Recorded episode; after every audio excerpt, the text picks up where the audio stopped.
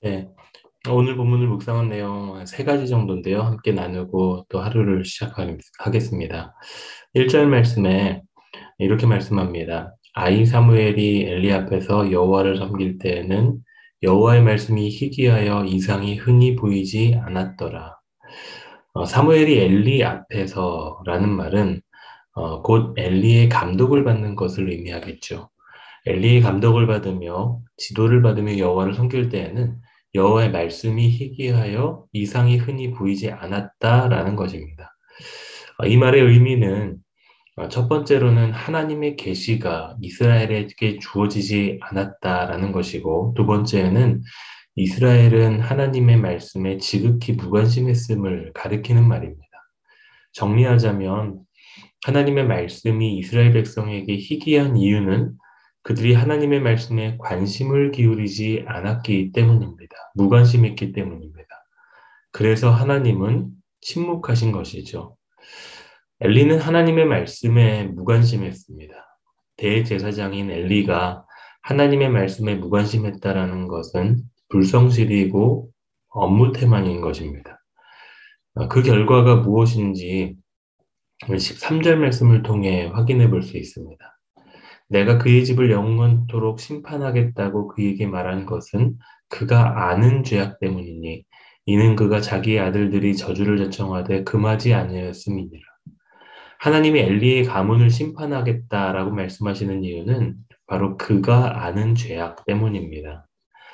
어, 여러분 엘리는 자식들의 불의와 범죄를 이미 알고 있었습니다. 그러나 그 자식들의 행동을 묻어두었습니다. 못 본 척한 것이었죠. 그리고 금하지 않았습니다. 왜 그랬을까요? 답은 단순합니다. 엘리는 영적인 일에 대하여 무관심했기 때문입니다. 말씀을 떠나 살아가는 그 아들들이 영적인 타락상을 그대로 보여주고 있음에도 그는 방관하고 있는 것입니다. 이미 엘리는 아들들이 회망문에서 섬기는 여인들과 동침한 사건으로 경고를 한 적이 있습니다. 하지만 그들은 아버지의 말을 듣지 않습니다. 아마 상당한 반항 기질이 있었던 사람들이었던 것 같습니다. 엘리의 어, 영적인 무지가 결국에는 어, 그 자녀들에게 미치게 되는 영적인 영향력조차도 감소시켜 버리게 된 것이죠. 하지만 자녀가 말을 안 듣는다고 잔소리에 늘 말다툼 벌인다고 그 죄 자체를 묵과할 수는 없습니다. 부모는 끊임없이 잘못에 대해서 말해야 하고 고쳐가도록 인도해야 될 책임이 있는 것이죠. 하지만 어, 엘리는 그 책임을 다하지 못한 것입니다. 왜냐하면 그는 그 책임을 경홀히 여겼기 때문입니다. 어, 우리가 여기서 한 가지 알 수 있는 사실은 어, 내가 하나님의 말씀에 무관심하게 되면 우리는 자연스럽게 영적인 일을 경홀히 여기게 되어 있다라는 것입니다.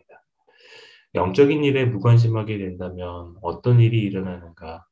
바로 우리의 마음의 경향이 영적인 곳으로 쏠리는 것이 아니라 육체로 쏠리게 되는 것입니다. 이것은 결국 말씀에 무관심하기 때문인 것이죠. 10편 119편 11절 내가 주께 범죄하지 아니하려 하여 주의 말씀을 내 마음에 두었나이다. 사랑하는 성도 여러분, 이 아침에 다시 한번 우리가 하나님의 말씀 앞에 우리의 관심을 갖고 우리의 마음을 쏟을 수 있는 그런 헌신이 있는 아침 되시기 원합니다. 그리고 그 말씀을 기초로 우리의 무너진 영성이 다시 한번 회복되는 은혜가 넘치기를 주님의 이름으로 축복합니다. 어, 오늘 두 번째 2절과 3절 말씀을 보시면 엘리의 눈이 점점 어두워 가서 잘 보지 못하는 그때에 그가 자기 처소에 누웠고 하나님의 등불은 아직 꺼지지 아니하였으며 라고 말씀합니다. 그리고 사무엘은 하나님의 궤에 있는 여호와의 전 안에 누웠다라고 기록하고 있죠. 여기서 엘리와 사무엘의 상반되는 모습이 보여집니다. 엘리는 자기 청소에 아, 자기 처소에 누웠습니다. 어, 사무엘은 하나님의 궤에 있는 여호와의 전 안에 누웠다라고 기록합니다. 음, 엘리는 자기 처소에 눕고 사무엘은 여호와의 전 안에 누웠다. 어, 엘리가 자기 처소에 누운 것은 잘못이 아닙니다. 그건 그저 평범한 그의 일상입니다. 그러나 그 평범한 일상 속에서의 엘리의 삶과 사무엘의 삶은 철저하게 비교되고 있는 것이죠. 누구 앞에서 비교되는가? 바로 하나님 앞에서 비교되는 것입니다. 그래서 어린 사무엘은 평범한 일상 속에서도 그의 일상을 하나님의 성전 안에서 보내는 것. 이것이 바로 어린 사무엘의 신앙의 태도의 영성인 것을 아마 이 사무엘상 기자가 어, 우리에게 보여주고 있는 것입니다. 여러분, 우리의 하루하루의 일상은 평범합니다. 저도 돌아보면은 한 주가 어, 떻게 지나갔는지 모릅니다. 그냥 똑같은 일상이 반복되고 반복되고 반복되다 보니까 벌써 5월의 반이 다 되어가고 있는 것을 보게 됩니다. 그러나 우리가 기억해야 될 것은 우리의 일상이 평범한 일상이라고 늘 반복되는 평범한 일상이라고 우리조차도 그저 우리의 마음조차도 그냥 평범하게 살면은 안 된다라는 것입니다. 평범한 일상 속에서도 엘리와 같이 우리는 그저 자기 책상에서 자는 삶을 살 수 있습니다. 그러나 할 수만 있다면 자기 침상이 아니라 사무엘처럼 여호와의 전 안에서 살아가는 것이 우리에게 큰 복인 줄로 믿습니다. 그것이 평범한 일상을 비범한 일상으로 바꿀 수 있는 비결입니다. 어, 제가 좋아하는 라틴어 단어 또한 참 많은 마음에 영적인 부담감과 또 이렇게 그런 은혜를 주는 또 단어가 바로 코람데오라는 단어입니다. 코람데오 바로 하나님 앞에서라는 의미죠. 우리의 일상을 우리의 평범한 삶을 어, 그저 어, 그냥 그렇게 평범하게 반복되는 일상 속에서 살아가는 것이 아니라 하나님 앞에서 살아가라는 것이죠. 여러분 잘 아시는 하나님의 임재 연습이라는 책에 로렌스 형제는 남들보다 더 많이 배운 것도 그리고 잘난 것도 아니었습니다. 그는 심지어 전쟁에서 심각한 부상을 입었었던 사람입니다. 그러나 그가 스토원에서 식당에서 그릇을 닦는 평범하게 반복되는 그런 삶을 살아가는 사람임에도 그렇게 많은 사람들에게 감격을 줄 수 있었던 이유는 그가 일상 속에서 하나님의 임재를 날마다 경험할 수 있었던 것이 이유 어, 있었기 때문입니다.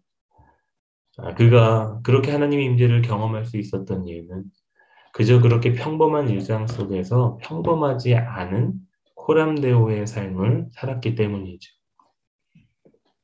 어, 사랑하는 성도 여러분, 어, 평범한 일상 속에서 절대로 우리가 평범하게 살아가는 것을 선택하지 마시기 바랍니다. 여러분의 일상에서 출근하는 그리고 퇴근하는 직장 또는 어, 일터 가정에서 우리가 코람데오의 신앙을 다시 한번 회복되기를 원합니다. 그러면 우리의 평범한 일상이 하나님의 임재가 있고 그분과 동행하는 비범한 일상이 될 줄로 믿습니다. 오늘 마지막 구절입니다. 4절에서 5절 말씀을 한번 읽어보겠습니다. 아, 제가 읽겠습니다.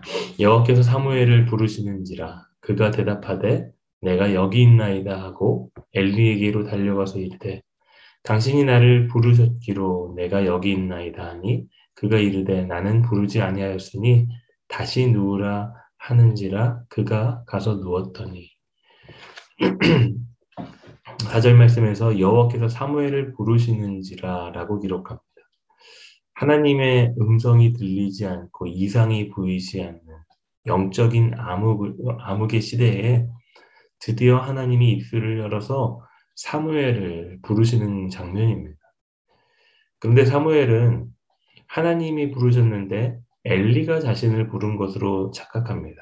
그것도 세 번이나 착각을 하죠. 그래서 사무엘은 세 번에 걸친 하나님의 부르시는 음성이 있었음에도 하나님께 제대로 응답하지 못했었던 이유, 그 이유를 오늘 7절 말씀에서 제시합니다. 사무엘이 아직 여호와를 알지 못하고 여호와의 말씀도 아직 그에게 나타나지 아니한 때라. 여기서 알지 못했다라는 말의 의미는 사무엘이 여호와에 대한 지식이 없었다라는 뜻이 아닙니다. 이 의미는 사무엘이 율법을 배움으로써 여호와에 대해서는 알고는 있었으나 하나님과의 전인격적인 만남은 아직 없었다라는 것을 말해주는 것입니다. 사무엘은 엘리의 하나님은 알고 있었지만 자기의 하나님과 인격적인 관계를 맺지 못하고 있었던 것입니다. 엘리는 그 음성이 하나님의 음성인 줄로 깨닫고 사무엘에게, 사무엘에게 그 말씀에 응답하는 방법을 가르쳐 줍니다. 그리고 사무엘은 그날 다시 들려오는 하나님의 음성에 반응합니다. 이것은 더 이상 엘리의 하나님, 멀리서 듣고 알기만 했던 하나님을 향한 반응이 아니었습니다. 사무엘이 말합니다. 여호와여 말씀하옵소서 주의 종이 듣겠나이다. 이것은 자신과 관계된 하나님, 어, 일상적인 삶에서 나를 평범한 삶에서 비범하게 만들 수 있는 어, 하나님, 그 하나님과의 인격적인 관계 안에서 나를 사랑하시고 선택하신 그 주님께 드리는 반응입니다. 여호와여 말씀하옵소서 주의 종이 듣겠나이다. 어, 사무엘의 입장에서는 얼마나 하나님과의 그 인격적인 첫 대면이 두렵고 떨렸을까요? 얼마나 기쁘고 감동적이었을까요? 하나님의 음성을 직접 듣고 나와 아, 나와 관계된 하나님과 영적인 교제를 나누는 기쁨. 어, 우리가 여기서 알 수 있는 사실이 있습니다. 하나님의 말씀을 듣는 것도 중요하지만 더 중요한 것은 우리가 하나님을 아는 것이라는 겁니다. 그분이 어떤 분이신지 객관적인 지식으로 아는 것이 아니라 하나님을 안다는 것은 나와 인격적인 관계 속에서 하나님을 아는 것, 그것을 말하는 것이죠. 그분이 나와 어떤 관계이신지, 그분이 나에게 어떤 일을 행하셨는지, 나와 관계된 하나님을 아는 것, 그것이 우리가 늘 매일매일 일상 속에서 말씀을 읽는 것도 중요하지만 그것이 더 중요한 아, 우리의 하나님과의 관계의 본질입니다. 말씀 속에서 그 하나님은 나에게 어떤 말씀을 하시고 계시는지, 하나님 오늘 내가 어떻게 살기를 기뻐하시고 원하시는지, 그 인격적인 관계 속에서 알아가는 말씀의 기쁨은 이루 말할 수가 없는 것이죠. 여러분 한번 제가 질문해 보겠습니다. 여러분이 섬기는 하나님은 어떤 하나님이십니까? 남들이 알려져서 아는 하나님이십니까? 아니면은 나의 인격적인 관계로 아는 하나님이십니까? 어, 다른 사람의 하나님이 아니라 내 부모님의 하나님이 아니라 나와 관계된 그 하나님의 인격적인 그 만남, 그 축복이 있게 되기를 간절히 소망합니다. 그리고 그러한 고백이 삶에서 간증으로 흘러나와 우리 크로스 교회 공동체의 건강한 영적인 기초로 세워져 가는 은혜가 넘치시기를 주님의 이름으로 축복합니다.